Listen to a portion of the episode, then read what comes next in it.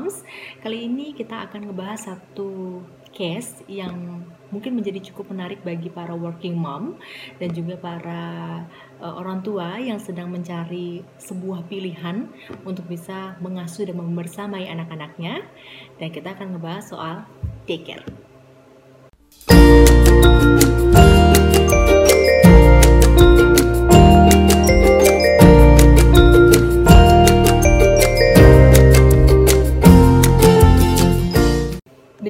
Masalah daycare, tentunya untuk mom sendiri yang saat ini sedang mencari solusi dari sebuah pilihan uh, untuk membantu menjaga anak, daycare ini bisa jadi salah satu pilihan moms. Kenapa saya katakan begitu? Kalau saya pribadi, alasan mengapa saya menggunakan daycare sebagai salah satu uh, langkah saya untuk bisa membantu menjaga anak saya adalah yang pertama, tentunya karena keterpaksaan. Jadi sebelumnya, asisten sebelumnya uh, mengundurkan diri dan di saat itu sepertinya tidak apa ya di waktu yang tidak tepat untuk bisa mencari lagi asistennya baru gitu dan kemudian saya adalah seorang uh, perantau yang tidak memungkinkan saat itu untuk bisa mendatangkan keluarga datang untuk membantu mengasuh gitu. Sehingga kami berdua harus segera mencari pilihan uh, untuk bisa menyelesaikan masalah ini gitu. Finally uh, kami menemukan solusi daycare sebagai salah satu pilihan kami ya itu yang pertama ya. Jadi masalah uh, drama dan berbagai cerita uh, asisten rumah tangga yang selama ini mungkin moms moms di rumah pernah merasakan gitu. Yang kedua itu saya melihat bahwa bisnis deka saat ini kan cukup pesat ya. Dikatakan cukup pesat cukup uh, meningkat. Itu juga dikarenakan banyak permintaan dari para working mom saat ini gitu kan. Tentunya hal ini membuat para owner dari daycare sendiri akan meningkatkan kualitasnya dalam melakukan bisnis ini gitu kan. Ini ditandai dengan para owner daycare saat ini tuh sudah uh, cukup bisa mampu untuk bisa mengcover keinginan dari para moms dan para working mom gitu. Nah, itu yang saya rasakan sih. Jadi uh, daycare saat ini tuh bukan hanya sekedar untuk menitipkan anak saja, tapi juga banyak hal yang dipenuhi untuk bisa memenuhi kebutuhan dan keinginan para working mom gitu. Contohnya adalah salah satu gitu. Kalau di daycare uh, tempat anak saya itu adalah yang pertama adalah ada sistem uh, wifi untuk bisa mengakses CCTV-nya. Itu cukup penting karena kita sebagai seorang ibu yang menitipkan anak di sebuah rumah orang lain misalkan seperti itu tentunya kita akan ada perasaan was-was. Nah, di beberapa daycare yang sudah maju seperti sekarang ini banyak daycare yang sudah menyediakan CCTV sebagai akses orang tua untuk bisa melihat kapan saja. Dan ini juga bisa membuat para pengasuh atau bunda-bunda daycare tidak harus melaporkan anak-anaknya lagi ngapain setiap saat gitu kan. Dan kita bisa langsung akses di handphone sendiri bisa, melihat sendiri bisa. Yang kedua adalah adanya berbagai edukasi dan kurikulum serta tenaga pendidik yang mampu mendidik anak kita itu uh, lebih terarah gitu. Jadi banyak beberapa teman-teman saya juga merasakan bahwa anaknya jadi lebih berani, anaknya jadi lebih pintar dalam bernyanyi, anaknya jadi lebih uh, banyak kosakatanya. Itu juga uh, bisa karena pendidik dari daycare sendiri itu mampu memberikan pendidikan dan kurikulum yang bukan cuma sekedar menitipkan anak saja gitu. Dan itu yang saya dapatkan di daycare anak saya saat ini gitu kan. Jadi anak saya itu cukup untuk bisa memiliki kegiatan-kegiatan uh, yang bisa dikatakan cukup menarik di daycare-nya Lalu alasan ketiga adalah uh, kalau dari segi biaya sebenarnya sama, hampir sama dengan kita uh, memiliki asisten rumah tangga di rumah gitu dengan biaya uh, segitu. Cuman memang kita tidak mengerjakan apa ya pekerjaan rumah ya. Jadi pekerjaan rumah masih kita pegang lagi. Cuman untuk harganya sih beberapa hampir sama dengan jika kita memiliki asisten rumah tangga gitu. Tapi di sinilah fokus ke anak saja gitu. Nah itu ada tiga ya kalau dari saya ya dari segi terpaksaan karena kepergian asisten rumah tangga, kemudian yang kedua adalah dikarenakan uh, sistem edukasi dan kurikulum dari daycare itu sendiri yang mampu mengcover kebutuhan dan keinginan saya dan anak saya juga. Dan ketiga dari segi biaya uh, tidak jauh beda ketika kita memiliki asisten rumah gitu. Uh, meskipun mungkin akan ada penambahan-penambahan biaya transportasi ataupun biaya lainnya atau biaya membersihkan rumah dengan menggunakan jasa online lainnya seperti itu. Cuman cukup worth it kalau menurut saya dibandingkan dengan punya asisten tapi jadi pusing tujuh keliling jadi marah-marah mulu gitu. Nah sekarang kita berbicara masalah positif dan negatifnya dari sistem daycare ini gitu ya. Nah uh, jika kita mendapatkan daycare yang baik dan daycare yang berkualitas, tentunya kita akan mendapatkan tenaga pendidik yang uh, baik juga, pengasuh yang baik juga, sehingga anak kita ketika kita uh, tempatkan di daycare tersebut, anak kita menjadi ada kegiatannya, menjadi kaya pengalaman, menjadi kaya wawasan gitu kan. Akan berbeda dengan uh, mungkin asisten rumah tangga yang uh, mohon maaf mungkin tidak begitu telaten atau tidak begitu rajin untuk mengajar anaknya sehingga hanya stay di depan TV aja hanya dikasih handphone aja atau mungkin uh, tanpa ada kegiatan gitu. Nah beruntung kalau misalnya memang sudah memiliki asisten yang bisa mampu uh, mengurus dan mendidik atau memberikan kegiatan tuh blessing banget deh mam seperti itu gitu kan. Tapi kan tidak semua berjalan seperti itu gitu kan. Kemudian yang kedua ini jadi salah satu option uh, untuk menjaga anak kita yang baik sih menurut aku gitu kan. Karena kita udah apalagi nih yang rantau nih udah jauh dari orang tua, jauh dari keluarga ke mana siapa kepada siapa lagi gitu kan kalau kita mau ya kalau misalkan mungkin uh, ada orang lah yang bisa dibentai tolong. Tapi kalau udah benar-benar mentok nggak ada orang yang dibentai tolong nyari nyari asisten juga susah gitu kan. Ini bisa jadi option sih gitu untuk bisa uh, menjaga anak kita gitu ya. Kemudian yang selanjutnya adalah hmm, anak menjadi lebih kalau saya rasakan lah anak saya jadi lebih mandiri jadi lebih percaya diri jadi lebih uh, atraktif pembendaraan katanya banyak khususnya untuk bahasa Inggris jadi kedua kata dan itu cukup bagus sih menurut aku untuk vocabulary-nya dia gitu. Kemudian yang selanjutnya adalah uh, apa ya hmm, dia bisa menjadi bersosialisasi dengan teman-temannya dengan cukup baik dan menjadi anak yang bisa cukup bergaul gitu dengan teman-teman sepantarannya jadi tidak egois gitu. Minusnya adalah satu karena di sana tuh banyak banget anak-anaknya jadi kalau ada yang satu batuk satu pilek ya siap-siap aja sih gitu maksudnya jadi awal-awal sih gampang sakit gitu kan karena memang dalam satu tempat mungkin ada yang sama. Nah, tapi harus kita antisipasi. Biasanya saya memberikan vitamin kepada Yola atau mungkin saya memberikan madu sebelum dia berangkat uh, ke daycare atau mungkin ketika memang dia sudah sedikit uh, agak ada tanda-tanda atau gejala mau sakit, saya recovery atau benar-benar saya apa ya kita melakukan satu hal yang bisa membuat itu menjadi tidak parah gitu itu udah hal-hal yang bisa dilakukan tapi untuk sakit sih emang tiga bulan empat bulan pertama tuh parah sih memang Yola juga sakit mulu gitu. Tapi setelahnya ke sininya udah udah kuat dan udah tidak udah beradaptasi mungkin ya. Jadi udah jarang sakit. Terus uh, rempong sih. Jadi yang kedua rempong. Rempong itu karena apa? Karena yang pertama kita nggak ada asisten kan. Jadi kita habis dari um, pagi masih ngantor dulu. Apalagi kondisi saya kan cukup agak jauh dari nggak deket-deket banget maksudnya dari rumah. Jadi pagi ngantor dulu kemudian ngedrop dulu gitu kan. Nah kalau misalkan uh, pulangnya masih nunggu lagi dan kalau ada jam keterlambatan seperti misalkan uh, harus dijemput jam 6 nah saya selalu terlambat itu pasti ada tambahan-tambahan biaya seperti itu gitu negatifnya sih. Tapi semua sejauh ini bisa terhandle kan sih tips untuk mencari daycare adalah yang pertama kita harus benar-benar menentukan lokasinya. Mau lokasi dekat rumah atau dekat kantor sehingga jika terjadi apa-apa kita bisa segera cepat untuk bisa menanganinya. Yang kedua kita cari uh, daycare yang uh, memiliki kurikulum atau memiliki ada kegiatan-kegiatan untuk anak-anak kita.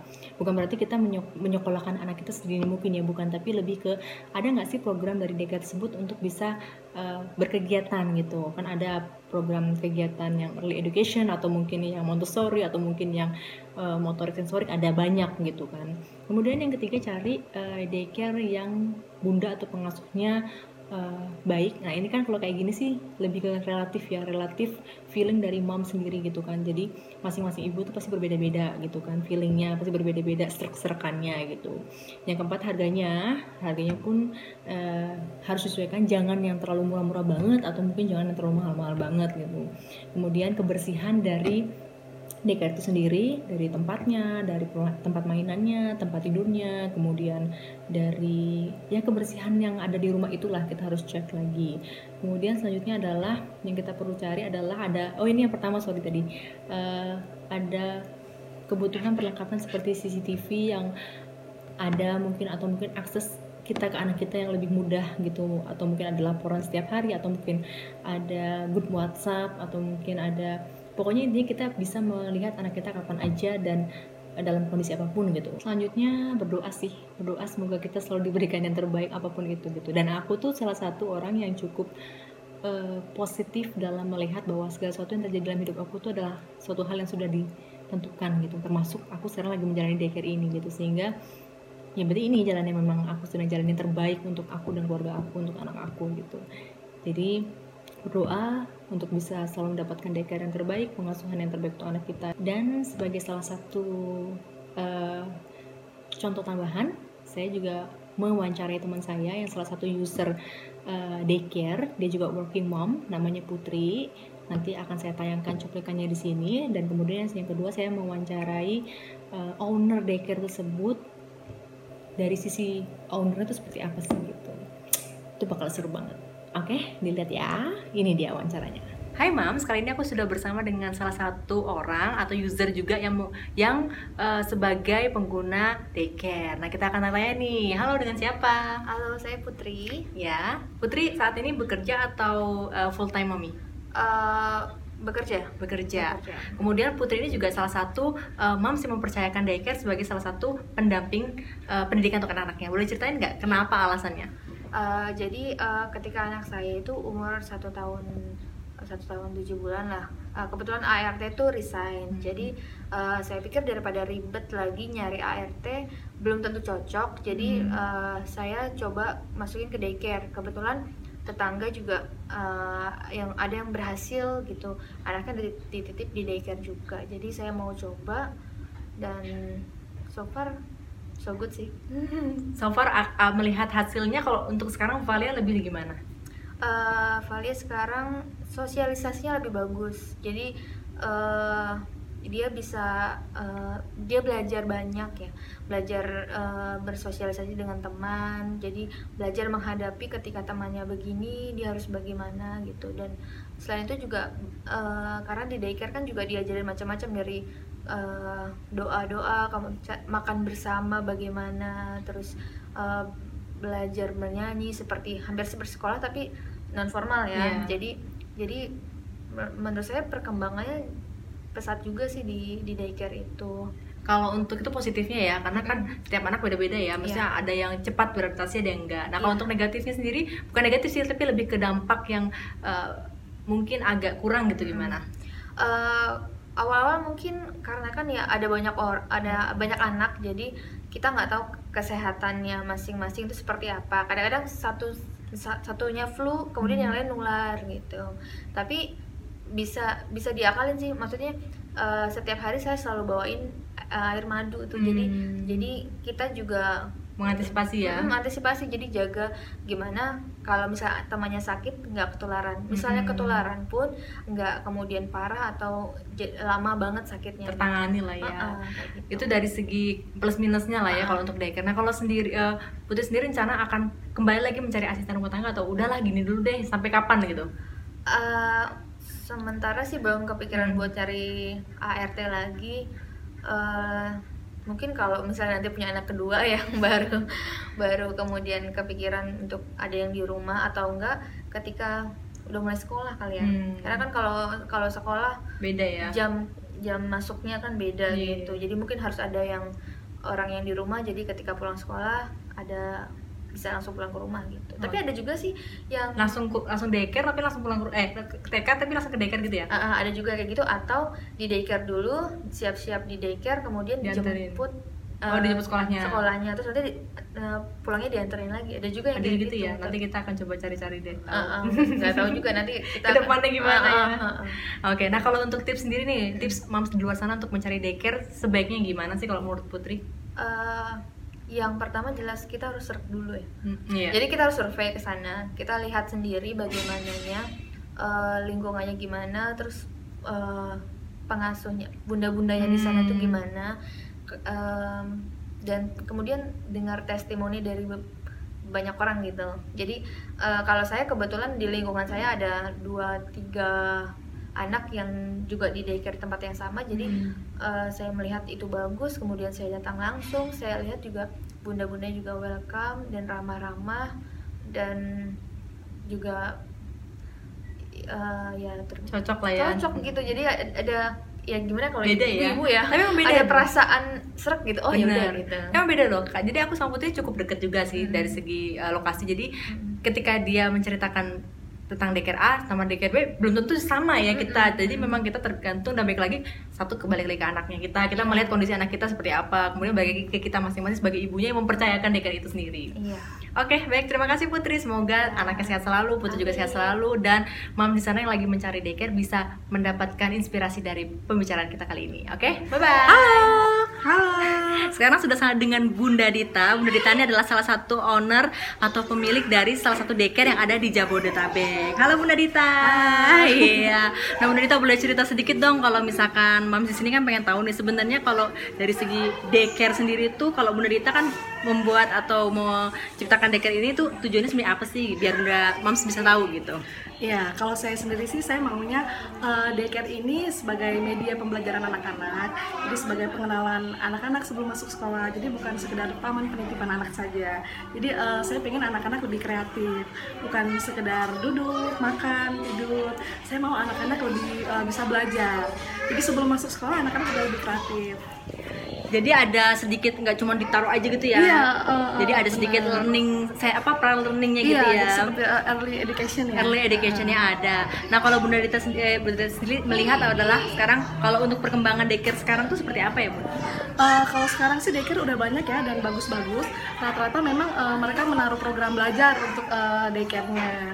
Jadi udah eh, udah lebih modern ya, udah nggak seperti dulu lagi. Oh gitu. Jadi kalau dulu kan kesannya ada yang oh daycare tuh gimana gimana. Kalau sekarang tuh orang sudah lebih maju Iya, ya untuk uh. melihat daycare tuh jadi salah satu uh, bagian untuk bisa Iya. uh, memper- mendampingi tumbuh kembang anak-anak juga. kadang-kadang eh, banyak orang tua yang membeli daycare untuk eh, pengenalan anak-anak sebelum masuk sekolah. Oh gitu. Nah sekarang kalau misalkan boleh diinfokan ke mam semua, kira-kira tips apa yang harus dilakukan oleh mam semua untuk bisa memilih atau mencari daycare untuk anak-anaknya? Uh, uh, jadi uh, kalau bisa mencari daycare yang uh, memang ada program belajarnya. Jadi uh, tidak sekedar pengasuhan aja. Jadi uh, dengan melihat latar belakang para pendampingnya seperti itu. Nah, kalau untuk di Bubble Gum sendiri nih, Mam, kira-kira apa yang menjadi tujuan atau unggulannya gitu? Uh, kalau kita sih uh, untuk uh, lebih memotivasi anak-anak untuk lebih kreatif itu aja sih. Iya, jadi di Bubble ini banyak banget, eh, nggak cuman sekedar naruh juga tadi seperti tadi karena saya Iya. selaku user juga di sini, jadi banyak banget ya, Mam, ada kegiatan-kegiatan kreatif yang dilakukan oleh bunda-bunda di sini. Iya, nah, kita fokus pada kreativitas anak-anak sih. Oh gitu. Nah sekarang kalau misalkan kira-kira nih kalau misalkan lagi mam sedang mempertimbangkan antara menggunakan jasa asisten rumah tangga dengan eh, daycare di sini, kira-kira mam bisa memberikan masukan apa nih? Eh, kalau asisten rumah tangga jelas beda ya, karena kan kalau kita di sini kita eh, punya background sendiri, punya background yang memang pa- para pendampingnya itu memang eh, udah terbiasa dengan anak-anak, para pengajarnya emang udah terbiasa dengan eh, pengajaran, pendidikan seperti itu. Ya pasti jadi poin plus ya, karena di Iya, sini juga uh. anak-anaknya tiba-tiba bisa bahasa Inggris, Iya, karena ada uh. basic-basic itu ya mam Ya, kemudian anak-anak juga lebih pintar dalam bersosialisasi seperti itu. Karena kan memang anak-anak yang di daycare sama yang diasuh oleh asisten rumah tangga berbeda ya, Bun ya. Iya, pasti karena Iya. eh, dari segi sehari-harinya pun ada Iya, ilmu yang uh, diberikan ya seperti biasanya itu. lebih mandiri kita eh, selain kreatif kita juga melatih anak-anak untuk mandiri Oh, itu dia pen- poin pentingnya karena di Iya. usia sekitar 2 sampai 4 tahun tuh cukup eh, bagus untuk bisa menanamkan kemandirian ya, Mam. iya ya. betul Eh, kita di sini eh, anak-anak tiga tahun dua tahun udah mandiri semua Iya. udah makan sendiri udah eh, udah sopan udah kita selain sosialisasi kita melatih anak-anak untuk eh, bisa bersikap eh, hormat pada yang lebih tua Iya. jadi lebih ke apa ya attitude-nya Iya, ya, attitude, ke- benar. Ah. Dan itu yang paling penting sih sebenarnya Iya, ya dibandingkan dengan karena usia saat ini benar-benar usia yang ini ya Mams ya, apa ya kalau dari segi psikologinya udah golden age ya. Iya iya benar Betul. Baik, kira-kira ada pesan apa nih Mams buat yang lagi nyari daycare sebagai pertimbangan nih? Eh, pesannya jangan takut untuk menaruh anak-anak di daycare karena eh, daycare sekarang udah oke-oke loh. Oke, Iya. terima kasih Mas. Iya, sama-sama. Bye-bye. Ya itu dia tadi berbagai cerita dan pengalaman aku tentang daycare. Semoga bermanfaat dan please eh, jangan dijadikan ini sebuah eh, apa ya eh, terlihat seperti bahwa daycare adalah salah satunya pengasuhan terbaik tidak. Pengasuhan terbaik adalah tetap pada ibunya. Namun ini in case special case jika eh, sebagai seorang ibu working mom dan sebagai seorang ibu yang lagi benar-benar mencari solusi untuk bisa menjaga anaknya yang lagi bingung antara memilih asisten rumah tangga atau daycare ini saya peruntukkan untuk mom seperti itu gitu jadi uh, jangan dikira bahwa ini saya mendukung bahwa pengasuhan terbaik di orang lain bukan tetap pada ibunya sendiri. Dan balik lagi gimana tergantung mam sendiri. Karena mam mam sendiri yang tahu apa itu yang terbaik untuk anak-anaknya. Dan kita tidak bisa menjustifikasi yang terbaik untuk anak saya pasti akan berbeda dengan yang terbaik untuk anak mam semua. So ini adalah gambaran aja untuk mam yang sedang mencari solusi dari berbagai pilihan pengasuhan yang ada. Semoga bisa terbantukan dan semoga bisa menjadi solusi bagi mam semua.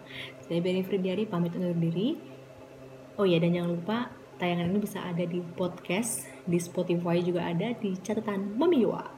Saya pamit undur diri. Bye bye.